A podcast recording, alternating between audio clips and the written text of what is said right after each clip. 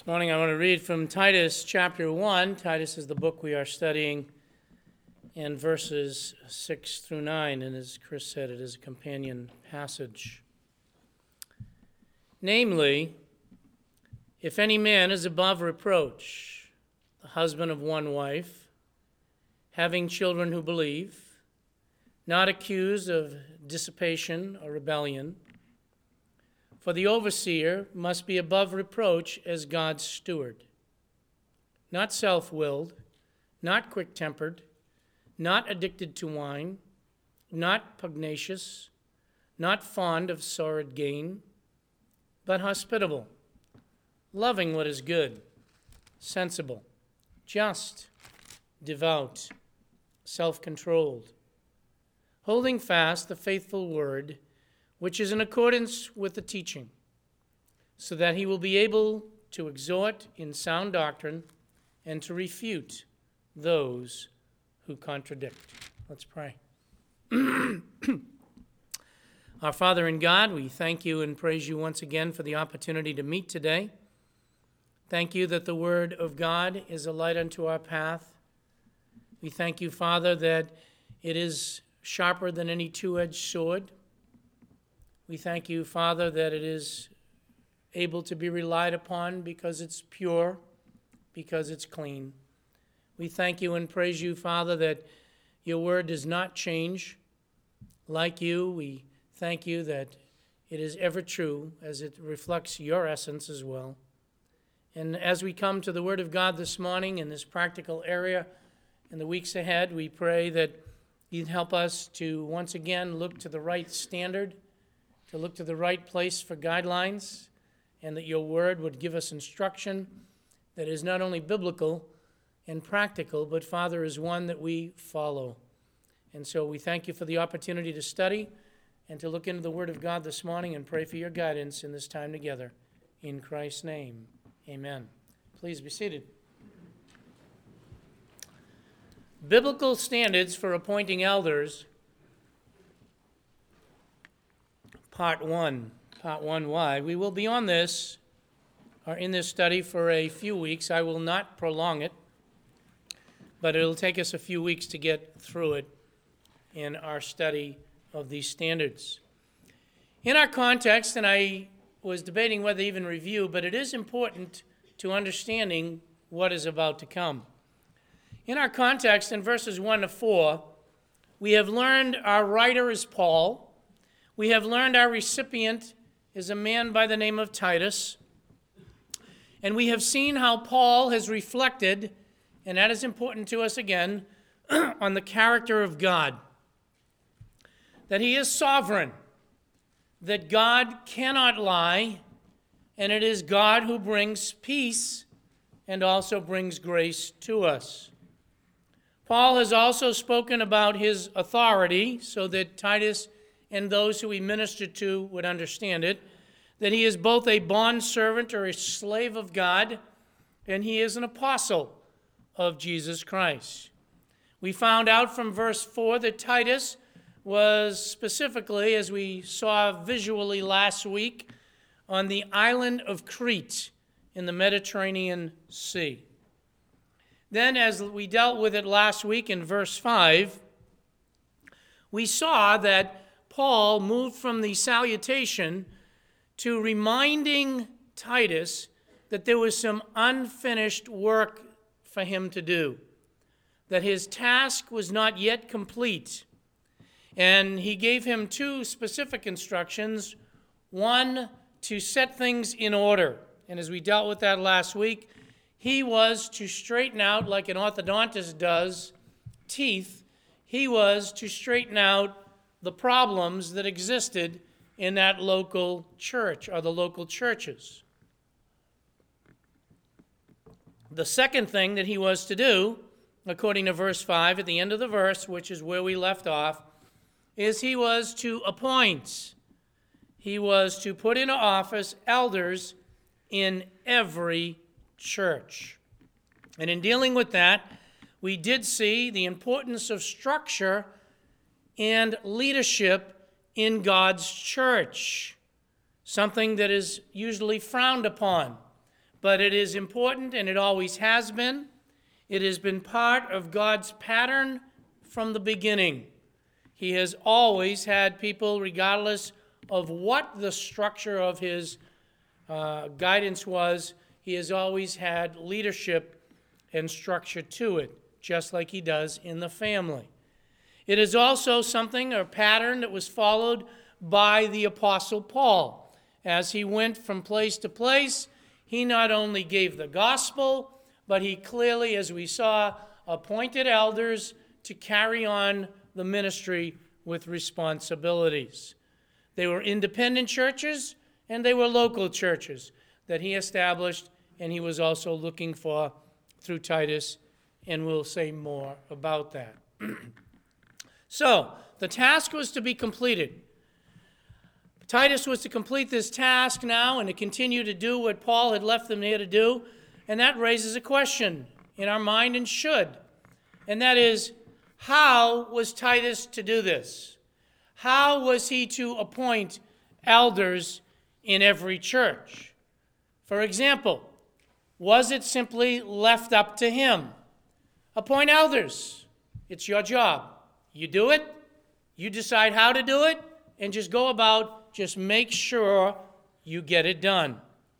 Should he appoint elders based upon the culture? That is, the changing time. We're not back now in the Old Testament. We're not in the day in which the Lord Jesus Christ was on the earth. In fact, the apostles are going to be leaving. So for now, appoint them based upon your culture. Should he appoint them based upon what the Roman Empire has set for standards for that day and age since they are under the Roman Empire? Should they just base it upon what society thinks should be done? Or should Titus appoint these elders based upon the majority of the rule? In other words, even as you're on the island of Crete, as you go from one town town to the other. When you get to one town, ask them, What do you think? Who do you think we should appoint? And then move on to another town, and maybe they will have some other standards, and whatever they think, then you appoint the elders based upon that popularity and what the people really feel. Were there to be any guidelines whatsoever for Titus? That's where verses 6 through 9 come in. And I think I want to raise right at the beginning that is fine, Pastor Dan. We do know, and you probably are very familiar with the text, a number of you, because you've been here quite a long time, many of you, and you're familiar with what we're going to be dealing with, or some of the material I think that I will present, where you may not be with some of the other. But is it really relevant to today? What Paul is about to say, does it have any significance to the 21st century? Is this even important to us? Or are we just going to learn some academic historical information that was guidelines for a man that was on an island of Crete some 2,000 years ago? Well, let me ask you this question How should a congregation today pick its leaders? How should leaders be determined in local churches in the year 2013? And if you don't think that's an important question, let me be even more practical. Right here in the Merrimack Valley, not too far from here, several churches in this area have brand new pastors right down the street from us. One of the churches that we formed and came out of Fellowship Bible Church has a new pastor. A church that we have associated with for a lot of years in Burlington has a new pastor. It is very practical to raise these questions, I believe, in this century because we are always faced with it. And if the, the Lord should tarry and all of us die, and other churches are raised up, and this church, perchance, is still in existence, how are they to pick their leadership? has this got any relevance whatsoever to us? How should it be done? How should a new pastor be taken on? How should elders be taken on? Should it be, listen carefully, by popularity? Should it be according to education? What degrees have they got? How many degrees have they got? What are the degrees in? Should it be, to try to make it very practical, where is their stand on music? What do they think about music? What do they teach about music? Should it be, how old are they? We want an old pastor. We want a young pastor so he doesn't have a heart attack. What should be the standards? Should that be the standards of determining? I think it's very practical. Should it be lineage? Should it be because the father and grandfather were pastors and elders, and so the sons should be elders, or the daughters, or whatever? Should it be based upon lineage that people are put in to leadership? Should he be? I've gotten this one many times. Should it be that the elders or pastors, we'll talk more about that, should be people persons? That we want someone who's going to be a leader because they're a people person. Should that be the criteria for us determining it? Should it be by congregational popularity? Should it be that let's just get the congregation together and have a vote? And whoever gets the most votes wins the most straws, and he gets elected. Should it be that we go to Rome and have all the cardinals vote on who has the right to be elders and pastors? Should it be, and I am bringing up carefully, believe me, folks, I have taken time to study. I know you know that.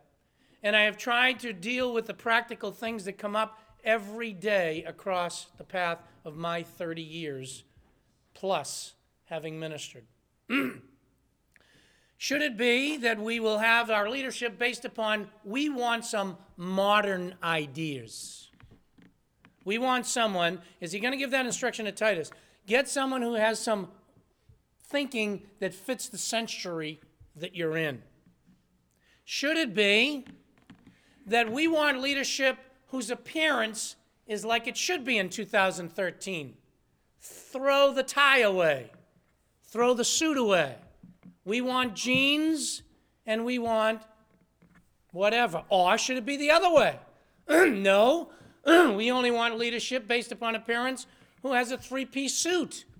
Or the one that goes down to the proper religious store and gets the garb where they've got the formality, or, which still happens, Pastor Dan should dig out his gown from his master's degree and every Sunday preach with that on, with uh, the formal, uh, I don't even know what I forget what it was, tassel or whatever it was. I got it someplace in my uh, closet. I don't know. It might be in the attic.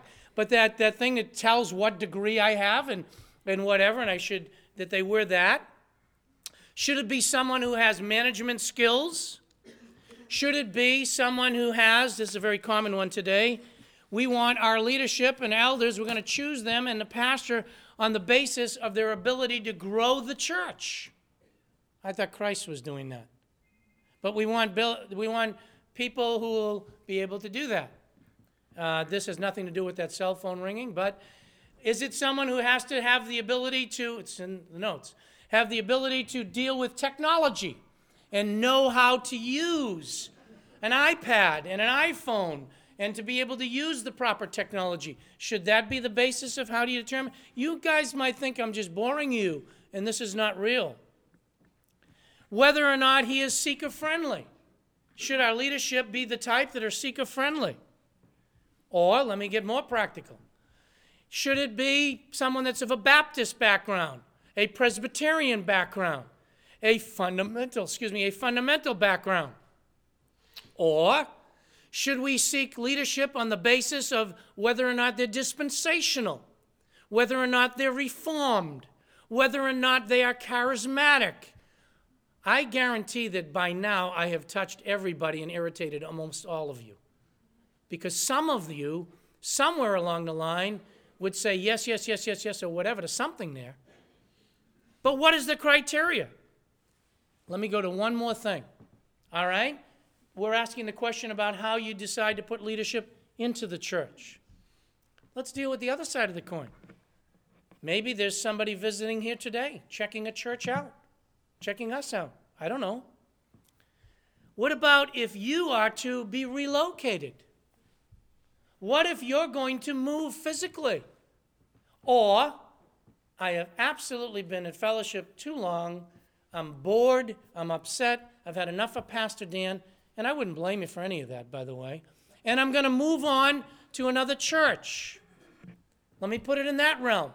How do you determine that you go into that church? Well, obviously, based upon whether it's close to my house. Or should it be based upon whether the leadership fits some of the criteria that I just said? Do you even consider whether or not the leadership have any qualifications? Or you, do you just ask a series of questions about whether they're Baptist, Presbyterian, Charismatic, etc.? You go down that long list and what's going on at the church. Or should you go to that church trying to determine who's leading that church? And I want to know, I want an interview with the pastor. How long you been there? How many people in your family? Where do they go? What's it like? Have you ever been divorced? Have you done this? Have you ever been a drunkard? Have you ever been. Eee. I think if you went into a relocation and went in and sat down with a pastor, you might uh, be asked to go to another church if you ask questions like that. But what should we do?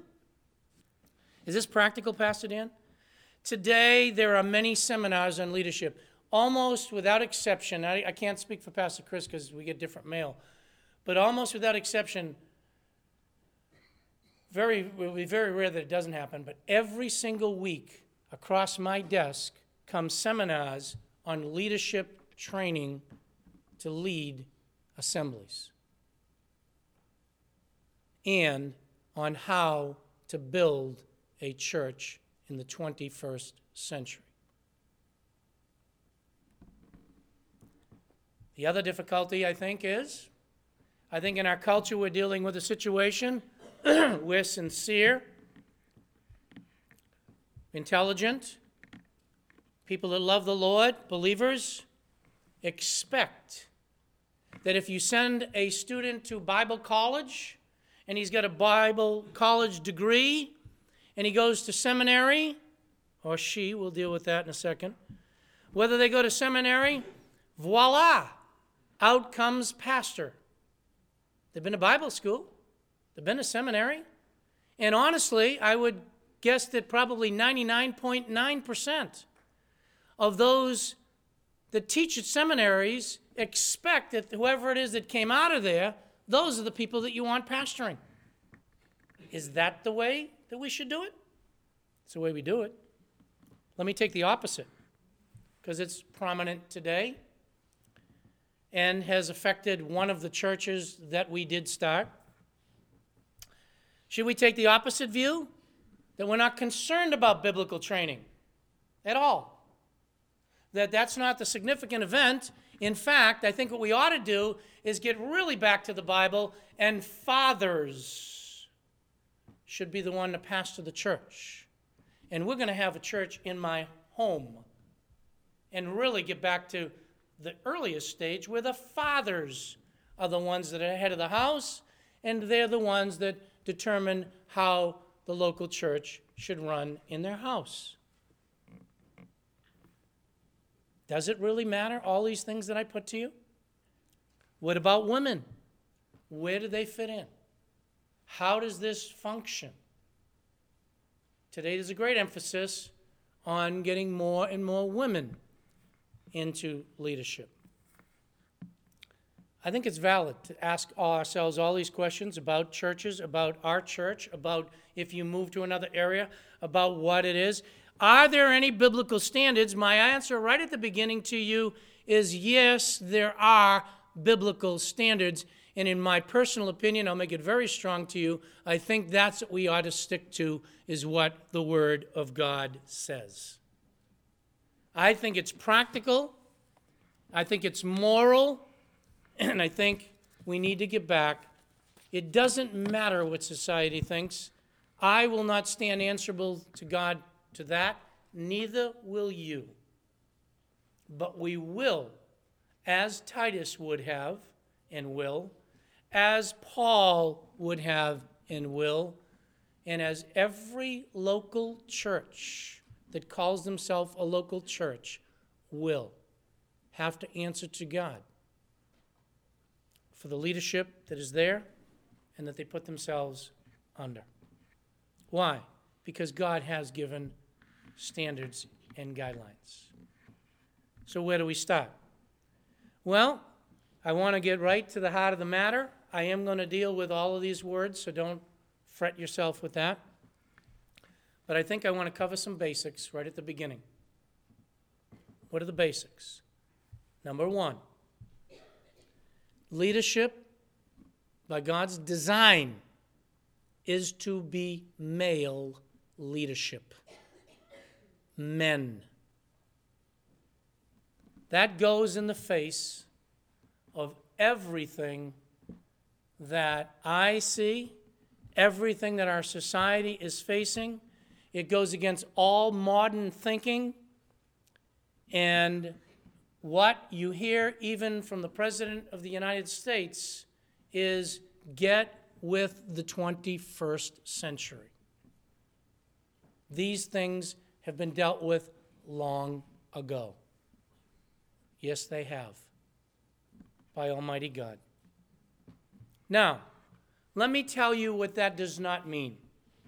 It starts with male leadership. That does not mean inequality. It does not mean inferiority at all. When you talk about the fact that it should be male leadership, that's not inequality. By man's standards, it is, but not by God's. It is not inferiority. In fact, in Genesis, I'll give you the reference to save a little bit of time. But in Genesis chapter 1, verses 26 and 27, and I know most of you will be familiar with it anyway, God created us in the image and likeness of God, male and female. That's equality. He has created us male and female. He did that. I didn't do it. No one else did it. There's no inequality whatsoever. The fact is, some of us are male and some of us are female, and we've all been created and are equal in the eyes of God as being created in the image and likeness of God.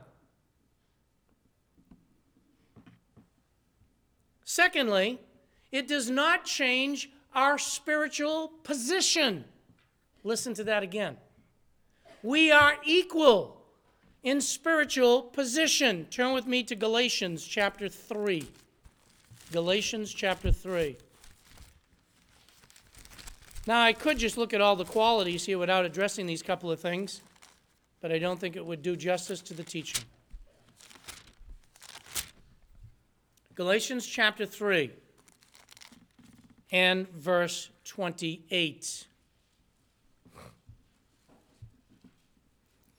There is neither Jew nor Greek, there is neither slave nor free man, there is neither male nor female. Watch.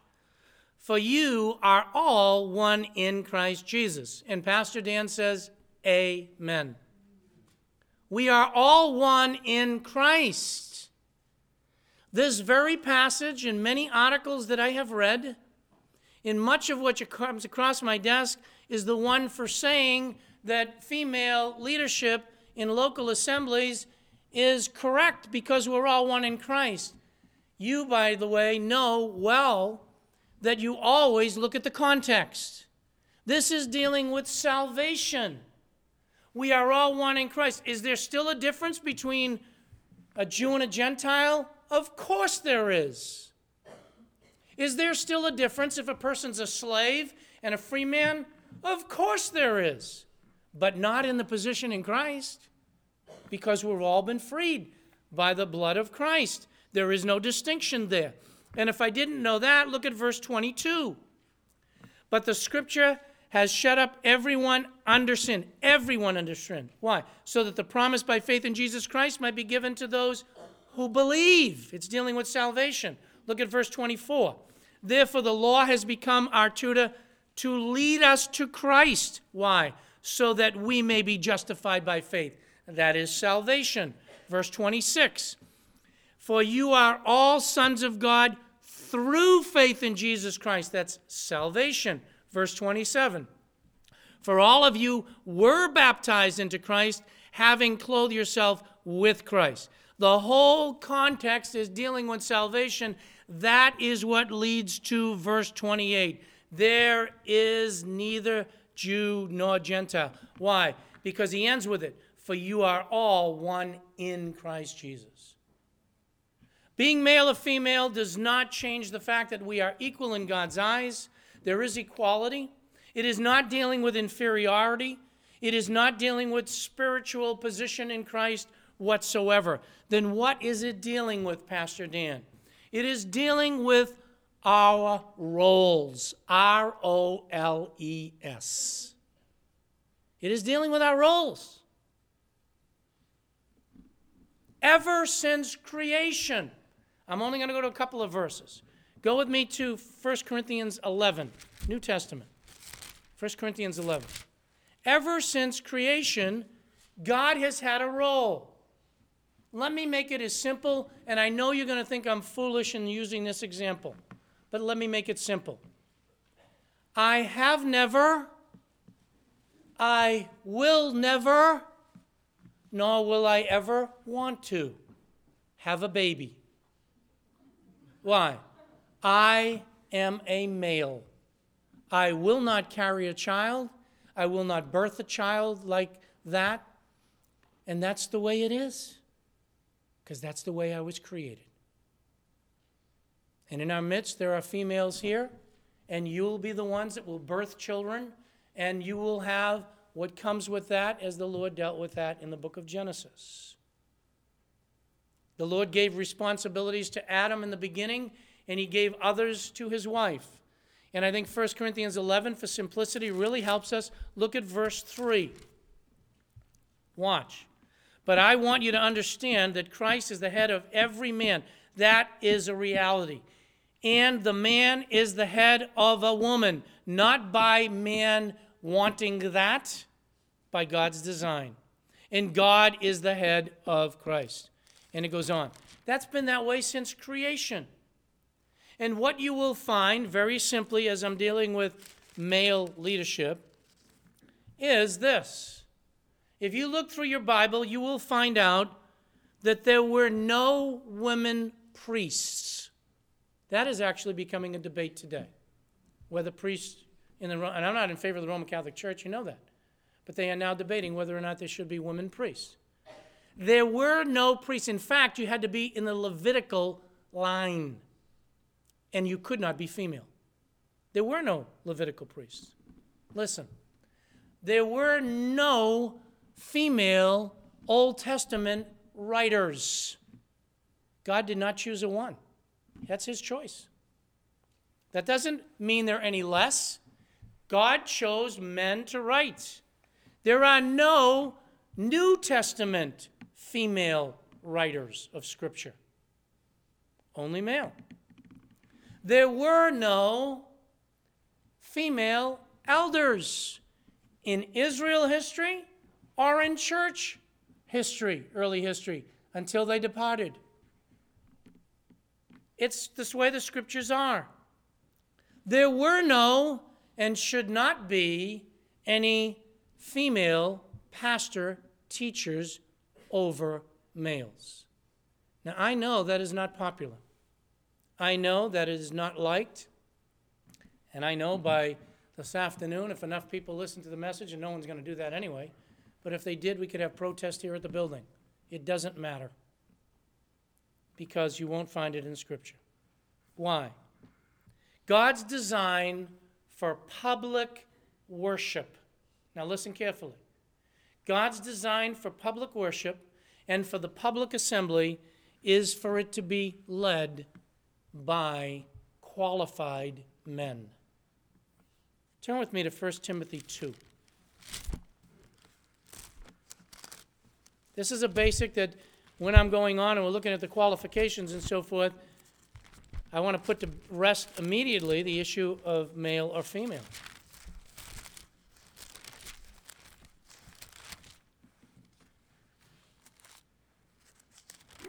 1 Thessalonians, uh, 1 Timothy chapter 2. I want you to see this. I want you to notice verse 8. Therefore, I want the men. And by the way, this is the word for man, meaning male. I want the men in every place to pray. It's talking about the public assembly. Now, watch verse 9. Likewise, God says, I want the women to adorn themselves with proper clothing, modestly and discreetly, not with braided hair, gold, or pearls, or costly garments, but rather by means of good works, as is proper for women making a claim to godliness. In other words, you make a claim to godliness, dress like it. But I want you to notice verse 11. A woman must quietly receive instruction with entire submissiveness but I do not allow a woman to teach or to exercise authority over a man, but to remain quiet. What is that dealing with? The role of a man, the role of a woman in a public setting, in public worship, and that is the design. Women are not to be teaching over men in a local church. Now, listen carefully. Please this has nothing, nothing to do with intelligence. It's got nothing to do with whether women are smarter than men. You've heard me say this, and I will say it with my wife sitting right in front of me. My wife is smarter by a long shot, and I'm not just saying that, than I am. That's a fact. It's got nothing to do with intelligence. It's got nothing to do with, listen, spirituality. This does not mean that women cannot be more spiritual than men. They not only can be, in many cases, they are more spiritual than men. It's got nothing to do with that. It's got nothing to do with equal rights. It's got nothing to do with equality in the eyes of God.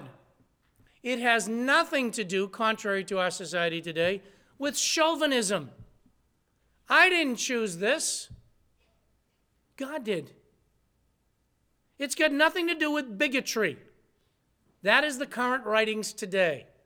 Paul was nothing more than a bigot in a culture that had that. It's not for the 21st century.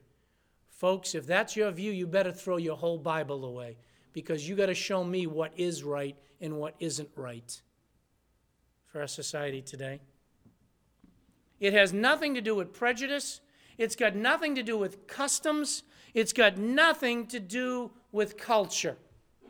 The concept of male in leadership is simply this it is God's design, God's choice, it is God's word for the role of the men in the local church. Nothing more, nothing less. They're not greater, they're not better, they're not necessarily more spiritual, more intellectual, or more of anything. But in order for the local church to function the way it should, God's design is that it be male leadership. And unfortunately, I say this guardedly, but unfortunately, it is absolutely contrary to the feminist movement of our day and age. And more importantly, for you to hear, it is absolutely contrary to evangelical feminism.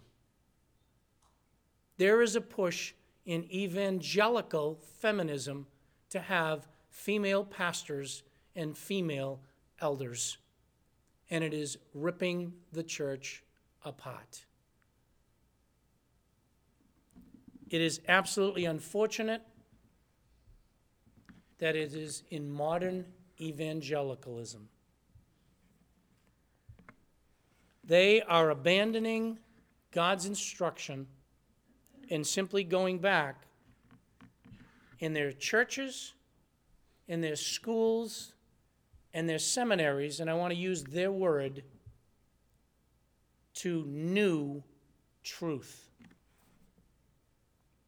And what they're teaching is that women can and indeed should be in the pulpit, and can and indeed should be in the leadership of local churches. Folks, with all of that background, let me just give you a simple thing from our text. You say, Pastor Dan, we're in first, we're in Titus. We will get there and we're going to deal with it all. But go back to Titus chapter 1.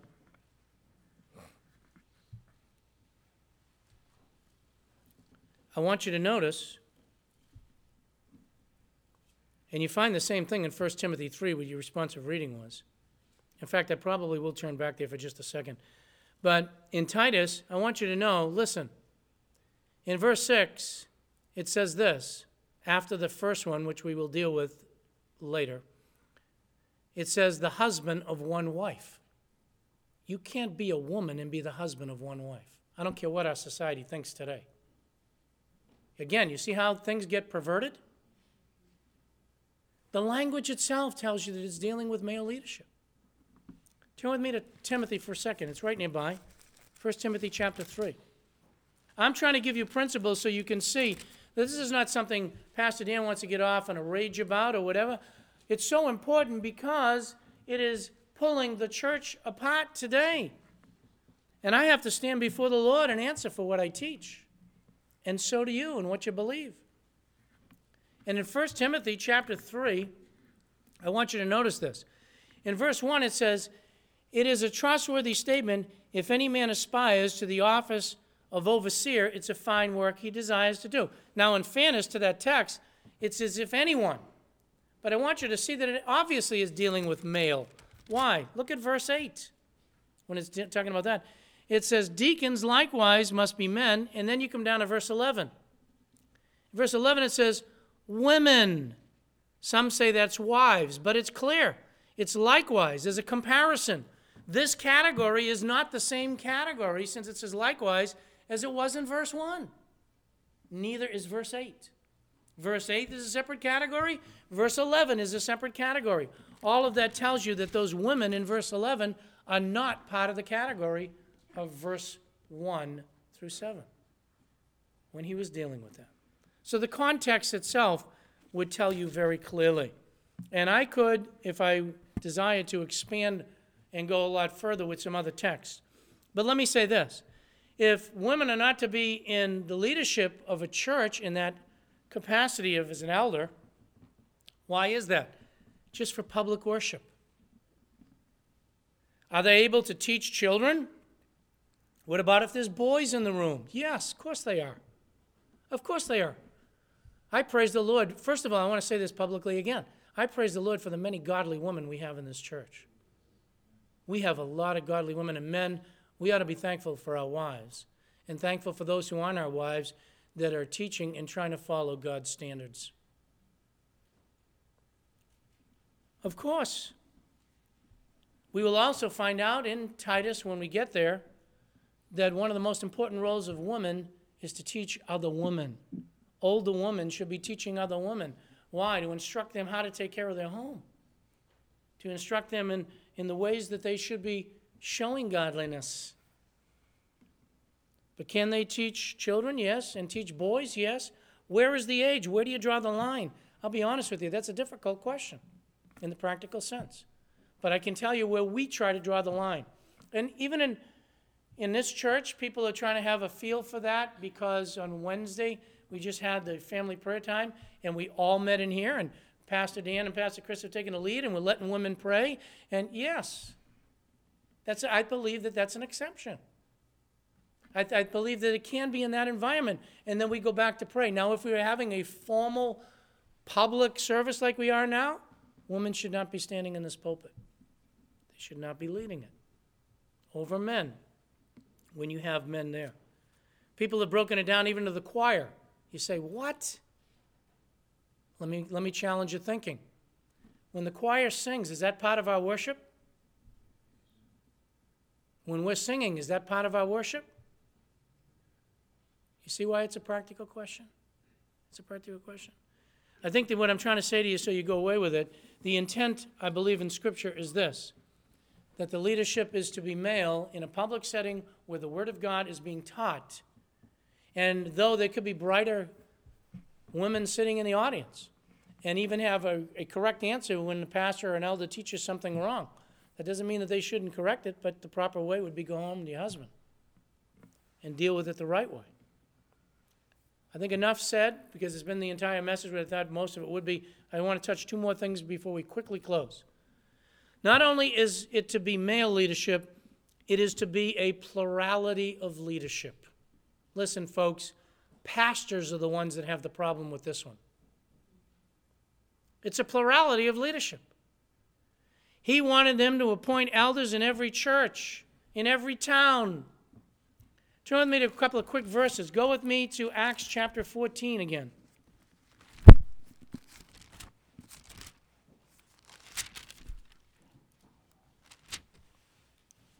Acts chapter 14. Couple of quick verses. Verse 23. When they had appointed, what's the next word? Huh?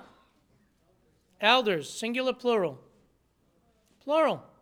Elders for them in every church, in every church, in every individual church, they appointed elders. Chapter 16, verse 24, Acts.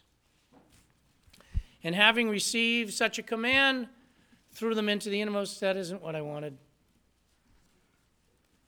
That is a bad copying of my notes. Sorry. I'll go to chapter 20. I know that one's right. There is another one in chapter 16. I obviously missed the notes. Uh, chapter 20, verse 17.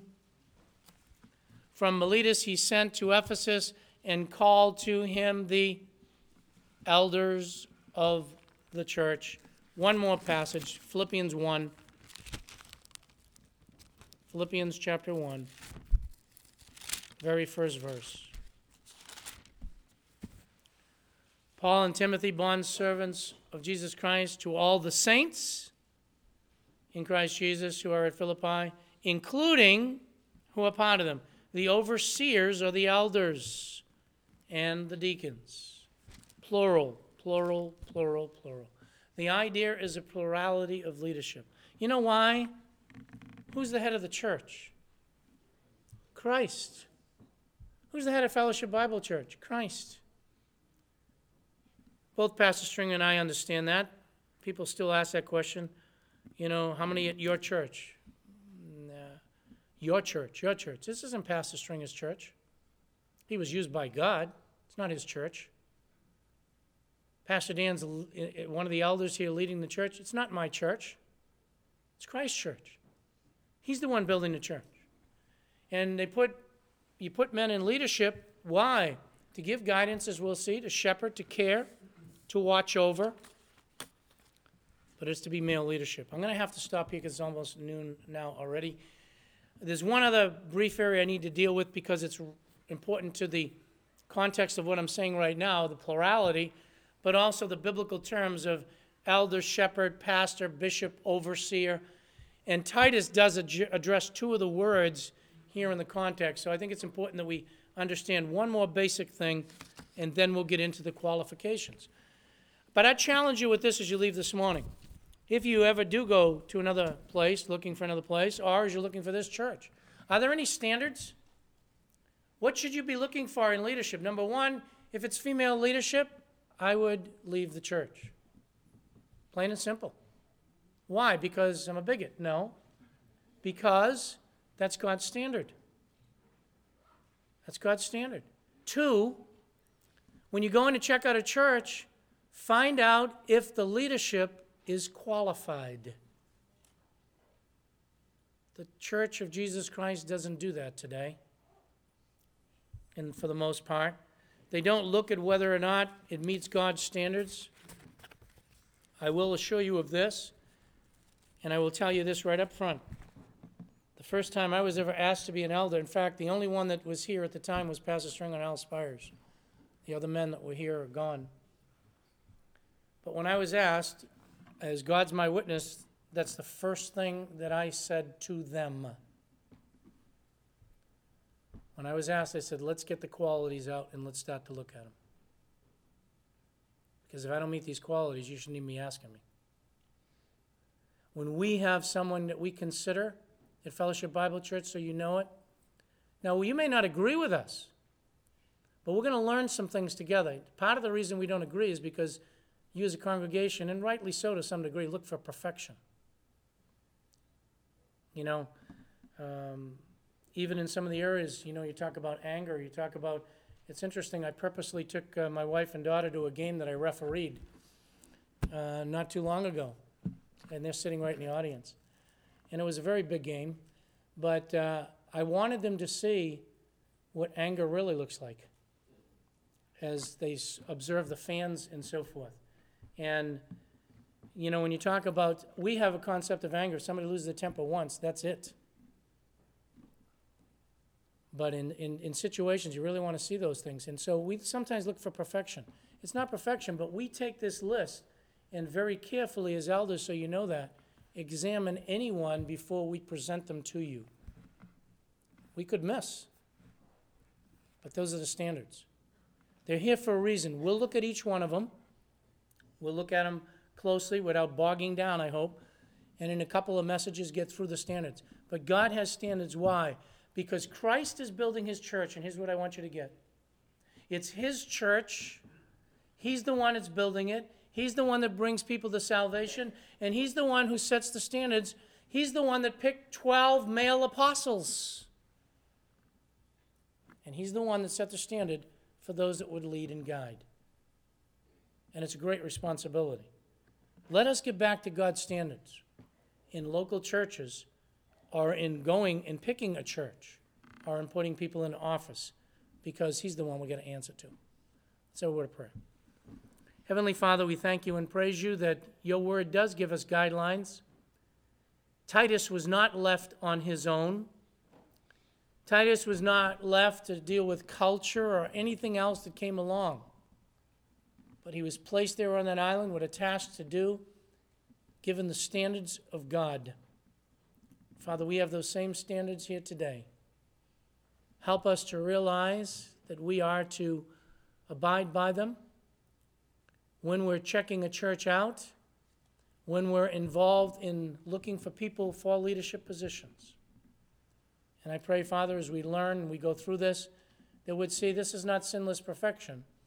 But the importance is that these folks that lead us need to be an example to us and need to be an example of also following you. And people that know you and people that know your word so they can give guidance and watch over the flock properly. Thank you for this time together. We pray you'd enable us to be able to come back tonight and have a blessed time with Mark and Johnny. We pray these things in Jesus' name. Amen.